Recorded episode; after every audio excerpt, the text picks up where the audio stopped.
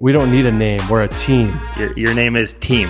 You're on a tight leash too, bro. Wayne Haskins. Mr. Glass, Carson Wentz, and his offense. Prime time. Damn. Yeah, I love your optimism. I had to get a tall boy for the event. The New York Football Giants. Deep sleep. Deep, bro. Al Michaels is showing up to work. Nate Solder, get your ass in the building. Dude, you should see B Wills' face right now. He's so giddy. Appreciate being a part of your show, guys. Yes, sir. That was as great as I thought it could be. Before history is written, it's played. Before it's frozen in time, it's fought one shift at a time. Before it's etched in silver, it's carved in ice. What happens next will last forever. The Stanley Cup Final on ABC and ESPN Plus begins Saturday. When the NFL season kicked off four months ago, there was 16 teams in the NFC. We are now down to the final four. And after a giant upset and a dominant Dallas win, three of those four teams just so happen to be in the NFC East. John Warman, we are the best division in football. Good to see you, my friend. Holy shit, man. Sorry, I know this is a family show, but bro, this is crazy, man. I mean, it's freaking awesome for the division.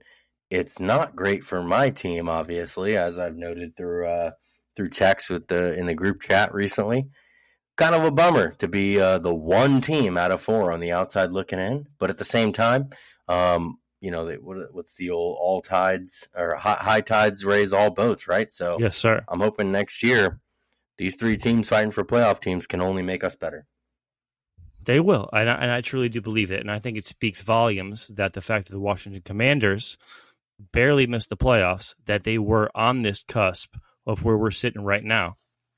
Let's get into it.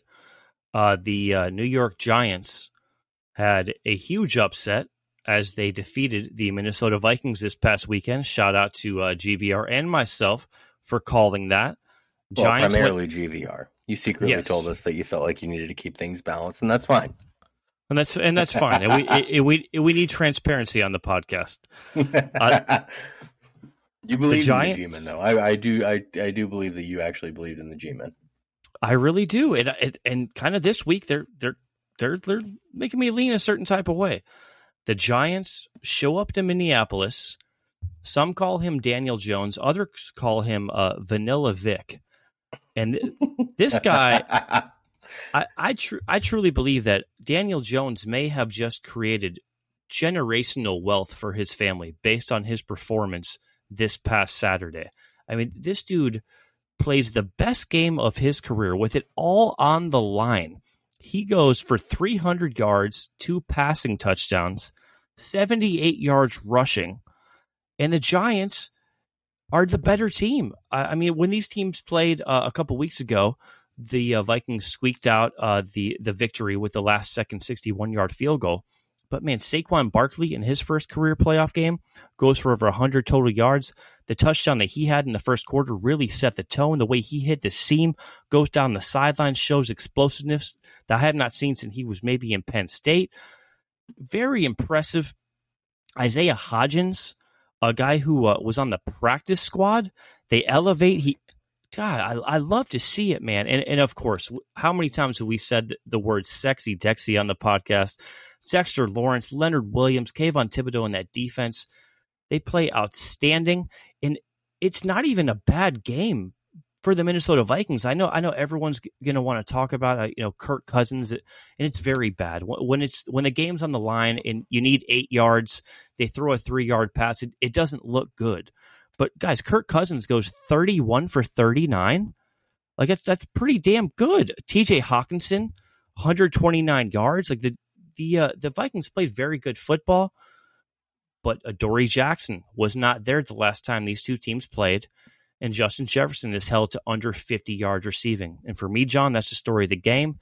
Jefferson doesn't have a huge game, and the Giants do enough to pull off the upset in Minnesota.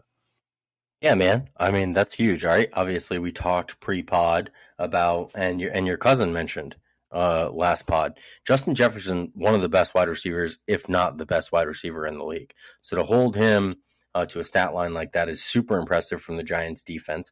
And we've talked about it all year long. I think most of that comes down to coaching. I mean, you've got some good players on this defensive side of the ball, but for the most part, it's probably a mediocre roster at best um, on both sides of the ball with the Giants. So, so the the natural thing to do is to attribute the the success to coaching. And we've talked about it all year. Daboll's got these guys fired up, and they played one hell of a game. You mentioned Daniel Jones, and we have we have said, and, and I think all of us have kind of parodied or parroted each other uh, throughout the season that the Giants' success we felt largely was based on Saquon Barkley. And yes. we felt like Saquon Barkley was the identity of the team. And I think for much of the year he was. But forget about the Eagles game, right? Uh, a week and a half ago that mm-hmm. um, you know the Giants played backups for the most part. You go back to the game where they beat the Colts. Daniel Jones, eleven carries, eleven rushes, 91 yards. Uh, and also 19 for 24, 177 and two touchdowns. He ran the two touchdowns in. But then this game against, you know, a playoff uh, playoff game against a contender uh, that, you know, they narrowly lost to. Daniel Jones 24 or 35, 301 two tutties and another 78 yards on the ground for 17 rushing attempts. Daniel Jones kind of took over these last two games that they've played. He really has kind of come to his own in this Giants offense, and it's pretty damn impressive. Um, we talked a lot at the beginning of the season about how we thought he may not be on the team at the end of the year. I mean, if he's taken them into a into a, the divisional round of the playoff games, uh, and I think that Daboll and crew is going to have a very hard time, especially if he puts up a good performance here against Philly uh, next week, they're going to have a tough time uh, with their decision on what to do at quarterback next year. And I think Daniel Jones is making a pretty good case for himself to, to stay a New York Giant. How do you not resign him at this point? I mean, I will credit Brian Daboll all day. You know, I've said it over and over again. He is the coach of the year, not just in, in our division. The the entire NFL, Brian Daboll is amazing what he's done with his team. The New York Giants haven't won a playoff game since they beat the New England Patriots in the Super Bowl and Mario Manningham was making toe drag swag. They haven't even been to the playoffs since Odell Beckham was on a yacht. It's, I mean, this is a blue blood franchise in the NFL. It is it is better for Bro, this podcast, the National Football League. Everything Brian Daboll is about flies in the face of the last three years as a Commanders fan because Ron Rivera has sworn up and down it takes two to four years to build a franchise. Brian Daboll came in here with a bum roster, uh, a not guaranteed quarterback because financially, uh, contractually, or proven on the field, and just did it. He just said, "No, we're just we're we're going to the playoffs." And, and, he brought a staff with him. George highlighted Wink Martindale last week. He brings in Phenomenal. Wink Martindale the blitzes that he was throwing at Kirk Cousins made him uncomfortable the entire game. And on offense, now now Mike Kafka is getting interviews. I believe uh, the Carolina Panthers just interviewed him for the head coaching job. What the, what he took from Buffalo, and we have to credit uh, General Manager Joe Schoen that that came from Buffalo. They took that Buffalo Bills franchise and and they really injected it into New York. And you see Josh Allen in Buffalo, there is some regression. He didn't look good against the Dolphins last week. So some of yeah. that could be attributed to Brian Daboll. And he certainly takes some of that Josh Allen magic. He put it into Daniel Jones. Daniel Jones plays the best game of his career. And the New York Giants, I think now uh, come into Philadelphia with a full head of steam, a team that they almost beat with backups a, a few weeks ago. We'll talk about that in a little bit. But guys, this team is for real. The New York Giants. This is not a fluke. I think. I think. uh I think that the Vikings they kind of they kind of got hosed here. Like like everybody is coming down on Minnesota that they're a choke job. This is a 13 win football team, and they just got beat by I say a hotter team, and it's uh it's all a tribute to the New York Giants for me. I mean, dude, we talked about it. I mean, the last time that these two teams played, it was a very close game. So, I mean, I'm not surprised by this result. I picked the Vikings. I thought that the Vikings would would ultimately uh, be the more uh, experienced team, the more playoff ready team, but I, I'm not shocked by this. I mean, the Vikings were suspect all year long, and you got Daniel Daniel Dimes store Josh Allen essentially, and Yes. and the guy that made Josh Allen Josh Allen. So, yeah, I mean, dude, this is this is going to be interesting. Obviously, we'll talk about this game in a little bit. Now, you mentioned stealing a little bit of your thunder here, Brian, but you mentioned that Daniel Dimes had one of the best games of his career, maybe of the season. There's another guy who had one of the best games, I think, of his career, possibly of this season. That's your boy Dak Prescott. Woo-hoo-hoo. We're going to get to Dak a little bit. I hope everybody got their boost of the Dak scene this week because I doubled down on it. Uh, but let's uh, let's talk about uh, Dak Prescott and let's go to Monday Night Football, where the Dallas Cowboys put a nail in the coffin of Tom Brady's NFL career, at least in Tampa Bay. We'll see where he goes next year. Uh, first, I want to bring on Jay Luds and give uh, his thoughts on what he thinks about his Tampa Bay Buccaneers. Okay, sorry about that awkward silence, guys. But Jay Luds isn't here tonight. Apparently, he didn't want to about talk about his. Tampa Bay Buccaneers, and I understand why, guys. This was this was not even a competitive game. I spoke about it last week.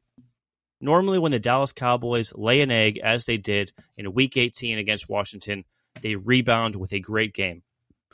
And John, you said it. Daniel Jones probably played the best game of his career. And I believe that Rayne Dakota Prescott probably played the best game of his career. Throws for 305 yards, four passing touchdowns, runs the ball for 24 yards, and a rushing touchdown, a QBR of 96.5 on a scale of 100. I am so proud of Dak. The running game wasn't really there. Tony Pollard did have 77 yards rushing on only 15 carries. He was great, but Zeke only 27 yards, two yards a carry. Couldn't really get an established running game. We had a great turnover by Jayron Kearse. Tom Brady threw his first red zone interception, and I don't know how long. So that was clutch. But this is all about Dak for me. Micah Parsons uh, contributed with a sack, but the, the Cowboys' offense was relentless. Uh, Dalton Schultz, handsome Dalton Schultz, George Van Riper, your lookalike, two touchdowns, over 90 yards. He's on the franchise tag, probably made himself a lot of money. Michael Gallup gets in the end zone. CeeDee Lamb gets in the end zone. Wide This open in the was- end zone. Yes, why? Yes, why? And this and this is uh Carlton Davis, uh Sean Murphy Bunting, Jamel Dean, Antoine Winfield. This is a very good Tampa Bay Buccaneers secondary. Avita Vita Vea, uh, you know the fantastic defensive tackle for the Bucks couldn't manage to get any pressure, and I'm going to contribute that to Tyler Biadasz being back under center for the Cowboys. The offensive line played very well in pass protection, and that's why Dak was able to play a great game. For for a Cowboys fan that hasn't seen his team win a road playoff game since uh, Jimmy Johnson was the coach, just You were just a child, maybe. yeah, since since I was just a boy. Uh, Dak uh, Dak Prescott joins Matt Ryan, Peyton Manning, and Aaron Rodgers as the only quarterbacks to throw for 300 yards, have four passing touchdowns, and a rushing touchdown in a playoff game. I I think that Dak may have finally lived up to that good contract. I hope that he can keep that momentum going but just it just warms my heart just to see them put this kind of performance on. A lot of pressure. Monday Night Football. It's a road game, and I feel pretty good going into San Francisco. How about you? Yeah, man, you definitely should feel good going into San Francisco. Um, I think that it's very easy for folks, and I feel like a lot of the storyline has just been like, well, obviously we were just waiting for Tom Brady to drop off, right? And obviously that's just that's the reason the Bucks, you know, or that's the reason the Cowboys got the better of the Bucks. That's that is not at all what I watched. Um, yes, Tom Brady had his struggles, but he's still the goat, right? Um, Yes. I think a lot of that has got to be credited to Dan Quinn and the defense doing a very good job uh, putting pressure on Brady, probably giving looks or giving uh, or or standing standing up in, in coverage well enough to confuse Brady. He was throwing a lot of balls at the ground that were just yes. They weren't balls that you looked like he was confident in completing. So whether or not that's Brady uh you know, feeling the pressure and wanting to get rid of it quick, so he's just kind of dropping the ball to the floor, or no one's open and he's just giving up on the play. I think Dallas's defense did a phenomenal job against uh, Tampa Bay. The start of the game, flip side, Tampa Tampa Bay's defense, you know, the the first four or five series did a really good job at stopping the Cowboys, and the Cowboys continued, you know, their game plan, put their foot on the gas pedal, and got it done. Um, you look at the stat line and you look at the score, and I think that when you look at you, you mentioned Dalton Schultz, 95 yards, two touchdowns, seven receptions. CeeDee Lamb, 68 yards, one touchdown, four receptions. Michael Gallup, five receptions, one touchdown. These stats to me indicate that the that the Cowboys were firing on all cylinders. They were playing chess, not checkers. For CeeDee Lamb to only have four receptions, but to make that big of an impact the way that he did, I mean, he was standing wide open for that touchdown. Same thing with Dalton Schultz. Throwing that seam ball, that first touchdown he scored, he he essentially was wide open. Um, Dak and the Cowboys offense was firing on all cylinders. Even though the run game didn't kind of stack up to what you think, I think they kind of did what you needed them to do to keep the keep the the progress of the offense going. But dude, honestly, I mean, this was this was Dak's win. This was a big time win, and I thought it was so funny uh, on the sidelines. Obviously, you guys had a huge issue with the kicking. Oh.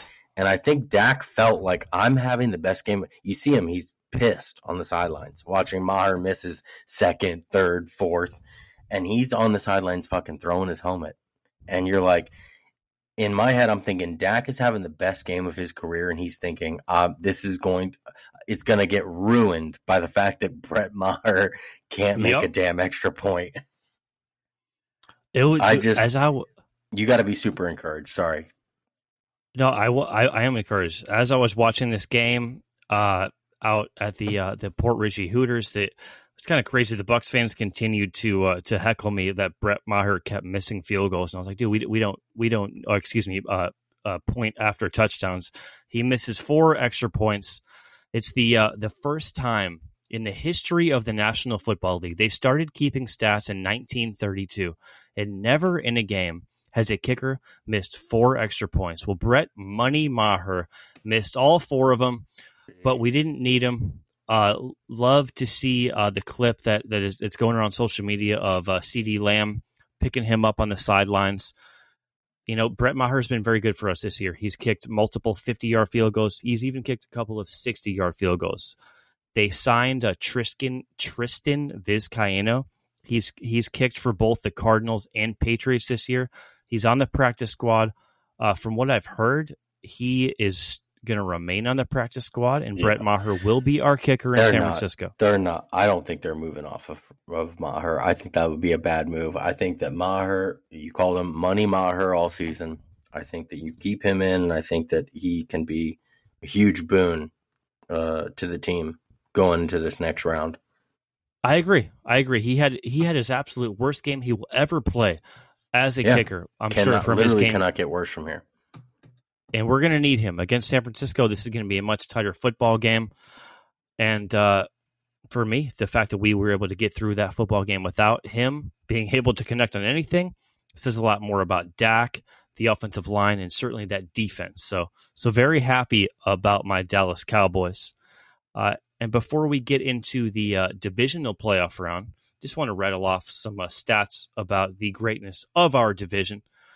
Uh, this is the first time since 1997 that three teams from one division are going to be playing in the divisional round. It's the first time ever that three teams from one division are going to be playing since the NFL realigned in 2002. So we got some historic stuff going on, guys. It's a very high possibility that we could have an all NFC East NFC championship. It's a 100% probability that an NFC East team will be playing in the NFC championship. Uh, let's start off, John, with uh, the uh, Saturday night special. Guys, be sure to uh, tune in Saturday night at 8.30 on Fox. We're going to have the New York Giants traveling to Philadelphia because, of course, the Eagles got that number one seed, and they're going to be playing the Eagles. This is the third time the Eagles and Giants have played each other in the past six weeks. Teams know each other very well. Now, of course, in week 18, the Giants rested their starters, so we can't put too much on that game. But go back six weeks ago, I think the the uh, the Giants lost 46 to 20 against a, a healthy 22. 48-22. So th- this, that's a that's an absolute beatdown. Uh, we've talked about the Philadelphia Eagles wide receivers the entire year. I know that the Giants got Adoree Jackson back, Xavier McKinney uh, at free safety, but AJ Brown in his first year in Eagles uniform, 1,496 yards receiving. That is an all-time Eagles record. And the number two receiver, DeVonta Smith, 95 catches this year. Oh, by the way, that's also an all-time Philadelphia Eagles record. Dud. This this Eagles team is the leaking. Batman's. Yes, we got the skinny Batman. We got the swole Batman. Who else is out there? Oh, fast Batman. Quez Watkins is out there too. Uh, Jalen Hurts, he said this week that uh, he has a bounty on him and that the Giants are going to be coming for that injured right throwing shoulder. I believe that they will. But Lane Johnson, the all pro right tackle, uh, he was graded the highest uh, right tackle, the best right tackle in all of football. I think this Philadelphia Eagles offensive line is going to be able to protect Jalen and I don't think he needs protection. To be honest with you, you can Bro, call me the Lane Johnson didn't allow a sack, I think, in something like like two years. two years, Full football seasons or something crazy like that. and they and they've got uh, on the other side they've got Mailata, they've got uh, the All Pro Dickerson. Uh, th- th- this is this is the best offensive line in football. Not only that, it's probably the best defense in football. I know that they're they're rusty. They didn't look good Week 18 against the Giants, and they shouldn't have because Jalen Hurts has, has been out. Uh, And I I think I understand the Giants fans saying that they have a shot in this game they, because they have so much momentum. And I actually wanted to let a uh, a New York Giants fan, our, our good friend Joe Bob, friend of the podcast, come on before John goes and tell us all about why the Giants can possibly win this game. Absolutely. Hey guys, Joe Bob here. I was actually sharing my opinion about this weekend's matchup between the New York Giants and the Philadelphia Eagles. As a Giants fan, I must say I'm very happy and proud of my boys. It's been a very long time since we have been in the playoffs. The last time, obviously, was the whole yacht pitcher incident. Uh, but I will say that they did amazing last week. Danny Dimes, I mean, I think, in my opinion, had the greatest game of his life, and it was his first ever playoff game which proves to me that this boy can play under pressure. Um, I won't lie, I was a huge critic of Saquon Barkley. Going into this season, I really thought he was done. But he shut me and the rest of the haters up because he's had an amazing season. Even last week, he did great. I think he, I want to say he rushed for 109 yards, something like around there. Um, but let's talk about the Eagles now. I mean, 2 0 against us. Um, I, I God, as much as I hate to say it, they have the best defense, at least of all teams in the playoffs.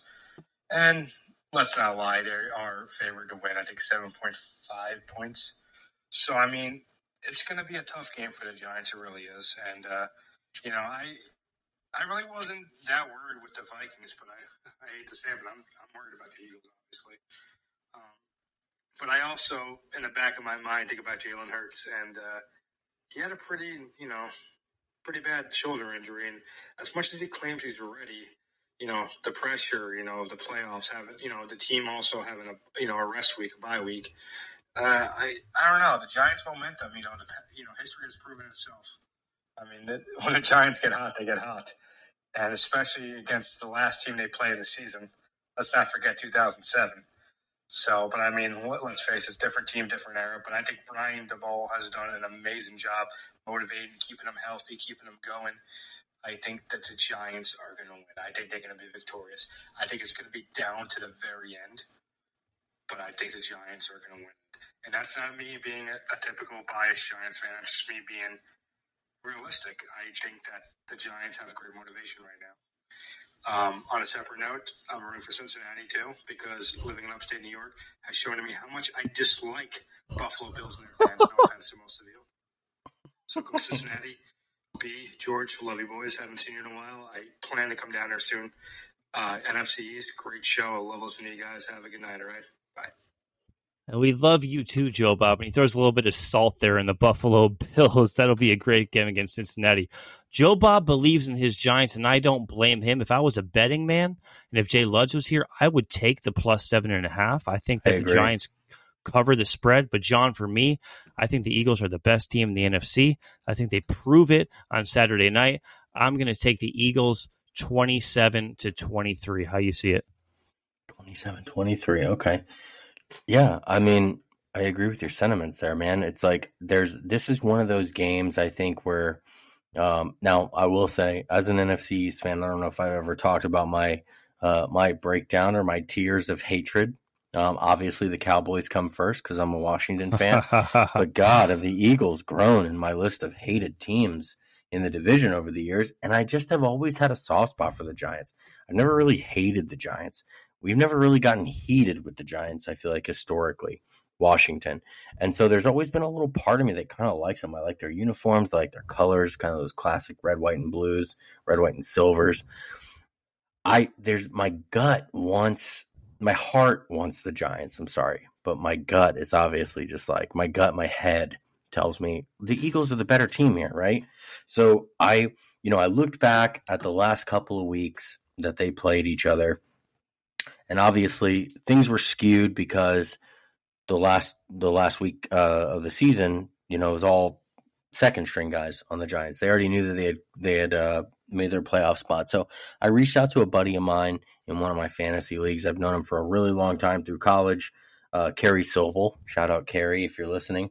Um, but I just wanted to get an Eagles fan's perspective on how are they feeling about this game because the Giants are clearly uh, boosted, right? They just won. They just won their first playoff game in a long time.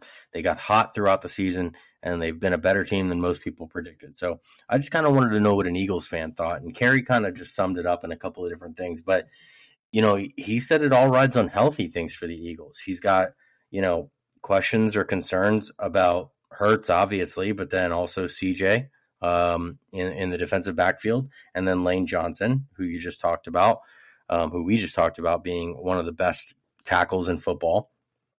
At full strength, Kerry thinks this game's a pounding, right? No problem. And we saw that the first time that they matched up 48 22. Eagles had literally hot knife through butter. No problem. Um, but the Giants are hot. He agrees. They got momentum. Um, they've gone on a much deeper run than most people thought they would. And they've got Saquon Barkley, who is a generational running back, possibly, right? Um, he agrees, though, with us, and I think we've kind of chirped this sentiment all years that the Giants roster needs a couple of years, right? Um, he's got them 27 20. Um, I think this is going to be a closer game. Like, eh, so he's obviously got them covering the spread. Also, you got them covering the spread. I think it's just going to be a, this is going to be a blow for blow game. Um, I think that the Giants offense has found a little bit of a rhythm. I think that in the last couple of weeks, with Daniel Jones passing the ball and moving the ball with his feet, I think that they have found a way outside of Saquon Barkley to win games. With all that being said, Philadelphia's defense is very good. And if Jalen can do 75% of what he was able to do throughout the season, they shouldn't really have a problem winning this game. No matter how close it stays, I think at the end of the day, I think that you view the Eagles as the better team. So I'm going to say 24 20 Eagles. A tight game. We all got it pretty pretty close. So this is going to be a good old fashioned NFC East matchup. Just so happens to be in the second round of the playoffs, which is the cherry Crazy. on top. Awesome. And uh, we're all on the Eagles here on the East Feast, and there's a good reason for it, guys. Uh, the New York Giants have not won a game in Philadelphia since October of 2013. It has been a decade since the Giants went to Lincoln Financial Field and pulled off a win. I don't think they do it this week, but I do think they are ahead of schedule. and that Joe Schoen, Brian Daboll, and that franchise has a lot to be proud of this year.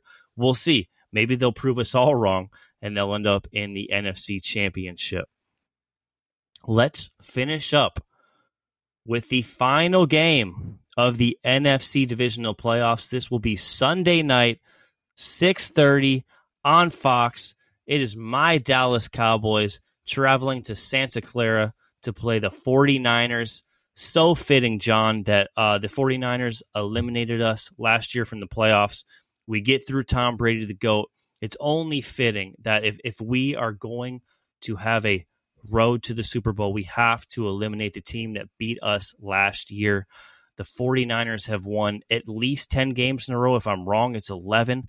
They are on an absolute roll. This kid, Brock Purdy, they call the guy who gets drafted last in the NFL draft uh, Mr. Irrelevant. That was him. Crazy. He's to think he's about. Mis- he's Mr. Relevant. a quarterback. I cannot How often believe does that happen? I mean, they start the year with Trey Lance. Uh, they wanted to, you know, uh, get get the first round pick in there.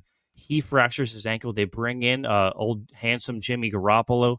He gets hurt, and now Trey, uh, excuse me, uh, Brock Purdy is under center. He has never lost an NFL game, but I like it, John. I like that we're facing the rookie because I was looking at the San Francisco 49ers. I was looking at their their schedule and since Brock Purdy has become a starting quarterback, they've beaten, oh, let's see here. They've beaten the Tampa Bay Buccaneers, a beleaguered Tampa Bay Buccaneers. They've beaten the Washington Commanders. They've beaten the Seattle Seahawks twice. They beat the uh, Las Vegas Raiders with Derek Carr uh, out. So they had Jarrett Stidham as a quarterback. I don't think this kid has really faced competition. I don't think he's been rattled. And I believe that my Dallas Cowboys defense can rattle him if you put a gun to my head right now and you ask me who would I rather have under center on Sunday night, Jimmy Garoppolo or Brock Purdy, I I would rather have Brock Purdy. I think Jimmy Garoppolo has already won playoff games. He's went to a Super Bowl. Give Great. me the inexperienced the inexperienced kid. When I yeah. watched the first the first half of that Seahawks Niners game last week, Brock Purdy did not look good. Of course, he found his uh, his rhythm uh, and it helped with Christian McCaffrey uh, rattling off a 60 yard run. It helped uh, throwing off a dump pass to Deebo Samuel, and Deebo Samuel, as he always does, gets gets the yards after catch. This 49ers team is so complete. Their defense is the best in the league. They have a fantastic offensive line. Shout out to former Redskin Trent Williams, the best left tackle in football. And when you've got George Kittle, Deebo Samuel, and Christian McCaffrey, it's the best plethora of weapons in all of the NFL but I think the key to me is making Brock Purdy uncomfortable. And also, another key is going to be finding some holes in that juggernaut of a defense of the San Francisco 49ers. And to me, that starts with their defensive coordinator, DeMeco Ryans. And John, DeMeco Ryans this week had not one, not two, not three, four head coaching interviews he flew from Houston to Indianapolis to Denver to Carolina. This guy hasn't been with the team the entire week. I don't think the Dallas Cowboys are are that hard to game plan for. You know, we do what we do. You you know what you see on film, but when your defensive coordinator isn't in the building, it gives me a little bit of confidence coming off of Dak Prescott's best game he's ever played that we can assemble some sort of offense. If Tony Pollard can average five yards per carry as he did against the Buccaneers, I don't think the Buccaneers defense is that much worse than the 49ers. I think Charvarius Ward, their number one corner, is very good. Other than that, I think their defensive backs are susceptible. As far as just a football nerd, the coaching matchup of Kellen Moore versus DeMeco Ryans and vice versa, Kyle Shanahan uh, versus Dan Quinn, it's as good as it gets.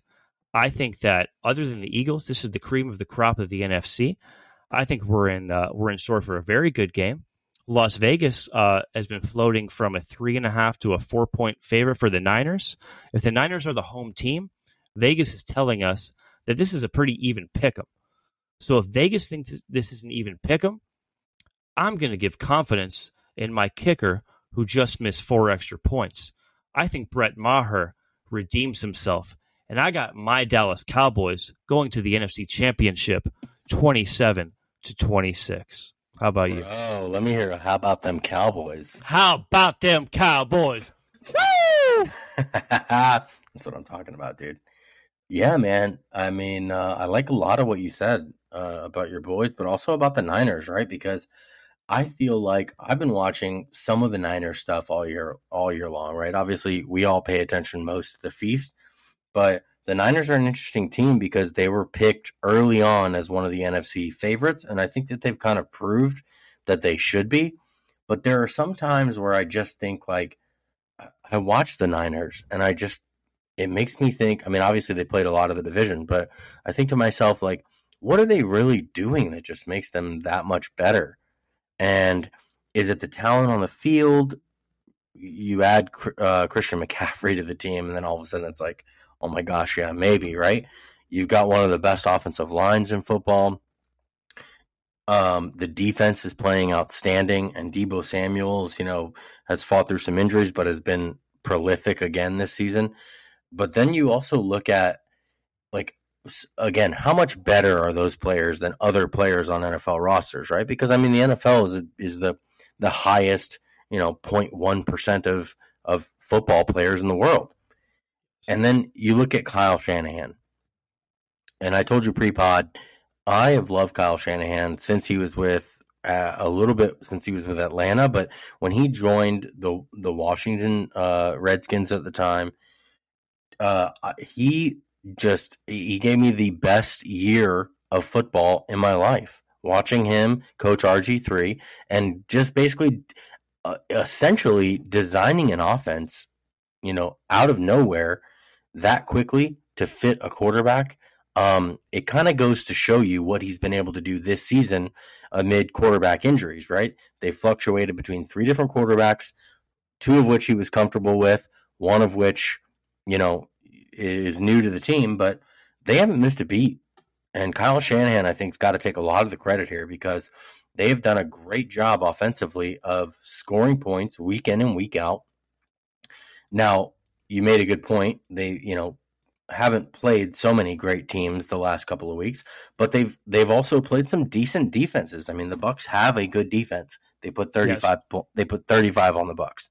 The Commanders were more known for defense than offense. They put 37 on us. We had some injuries, sure, but um so I mean, you know, they've played decent teams throughout the year and they've had some battles, but they've also put some games away pretty quick. So um, it's a tough opponent, man. I don't think anybody wanted to go through the NFC ending up in the playoffs with the 49ers on their schedule. So it's going to be a tall task for your boys.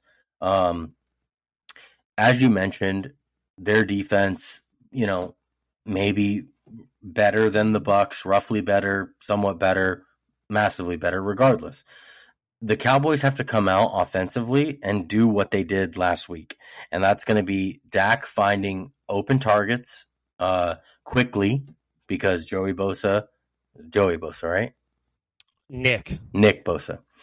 Nick Bosa is going to be coming in, coming after him. Um, and that whole 49ers defensive line. So Dak is going to have to be getting the ball out quickly like he was uh, the last game. And Tony Pollard and Zeke are going to have to make plays, right? I don't necessarily know that they have to go over 100 yards, right? Because we just watched this last week. They didn't, neither of them stunned you or wowed you, but the runs that they made at critical times in the game is what really put them, uh, it kept you guys ahead of the sticks. It kept you guys in first down uh, distance, and it kept the passing game open for Dak. Dak was able to be comfortable, right?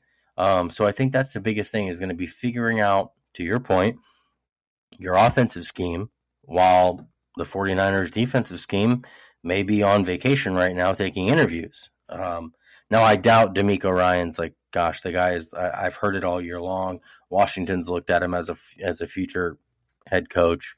He's, he's a celebrated guy right now. So I highly doubt he won't be prepared for this game. So, um, flip side of the ball, Brock Purdy and, and company, it's hard to not make plays when Christian McCaffrey, Deebo Samuels, George Kittle, uh, and Brandon Aiyuk are your, you know, starting skill players. Uh, they shouldn't have any problem, uh, unfortunately, with with Dallas. I think that it's going to come down to Dallas's defense making plays because I don't think the 49ers, honestly, offensively, I think the Dallas Cowboys are a very good defense, but I think they have met defensive, uh, you know, quality defenses throughout the year. And I think that it's really going to come down to the leadership of Micah Parsons um, and the fact that again we saw Leighton Vander Esch last week come back, and I think it allowed Micah to be the defensive coordinator Dan Quinn to be more creative with Micah Parsons, like he was uh, his rookie season where he won Rookie of the Year, right? So I want to see a big game out of Micah. I want to see him uh, with a lot of pressure on not just Brock Purdy, but also Christian McCaffrey. I can see a lot of them kind of uh, having Micah keyed up on Christian, um, making plays either from like a middle linebacker esque position uh, where they're playing, you know, like a 4 3 um, to him just getting after the quarterback. Um, and that obviously will shake things up, get pressure on the rookie quarterback, and then also allow your uh, your your secondary not to feel so much pressure. Absolutely. This is going to be a tight game, dude. I honestly think so. I mean, I really don't think that the 49ers are going to run away with this. And like, what a classic matchup, man. I looked, uh, I just looked up on ESPN just to quickly see the, uh, you talked about the, the current over under being so, or sorry, the current line being so close, but I wanted to see what the over under was and just those, those colors, right? I mean, this is just like one of those matchups. This is just a blue blood matchup in the NFL. Yeah. The freaking golden red or whatever they call themselves versus these freaking, blue and silver uniforms look so good. NFL knows what they're doing. They got this as a, you know, obviously they're all prime time games in the playoffs, but prime time, prime time in Santa Clara. Gosh, dude, B, I want your Cowboys to win because I want to see you happy, but I think that the I think the 49ers pull this one out, man. It's going to be a close game, but I think I got the 49ers 24-23. 24 23. I respect it, man. This is a great team. I mean, you talked about the history of these franchises. You think about Joe Montana, you think about Steve Young, you think about that great Terrell Owens catch back in the day, and the Cowboys, Roger Staubach, Troy Aikman. I mean, I think Deion Sanders won back to back Super Bowls switching sides from the 49ers to the Cowboys. This is what the NFC is all about. I mean, the 49ers, this is the only team that I can think of that on defense has all pros at all three levels. Nick Bosa uh, at uh, defensive end, Fred Warner at linebacker, and I think his name is Hufanga, something like that. They're they're all pro safety. They're so good, man. It's it's going to come down to the quarterbacks. And at the end of the day, as good as Brock Purdy has been, I think the Dak Prescott that we saw last week is the Dak Prescott that we're going to see on uh, on Sunday night. And for that, I, I'm going with my boys, but I'm probably a little bit of a homer. I totally understand you and anybody else going with the Niners. I mean, regardless, though, as a as a Cowboys fan, as an anti Daxer, right? Some of our listeners, you gotta be you gotta be happy with the production, with the with the look that the Dax gave you last week. Um, if you lose a close game here, right? I say 24-23. It could most it could also be 27-28. It could be yeah. a close game. Cowboys could win this game. I wouldn't be shocked you got to be happy with your quarterback that you spent a lot of money on because there were some woes this season. There were some question marks, but I think he's shown you that uh, with the right coaching and with the way that the offense has played the last couple of weeks, you got to be pretty pumped about that. Oh, I sure am.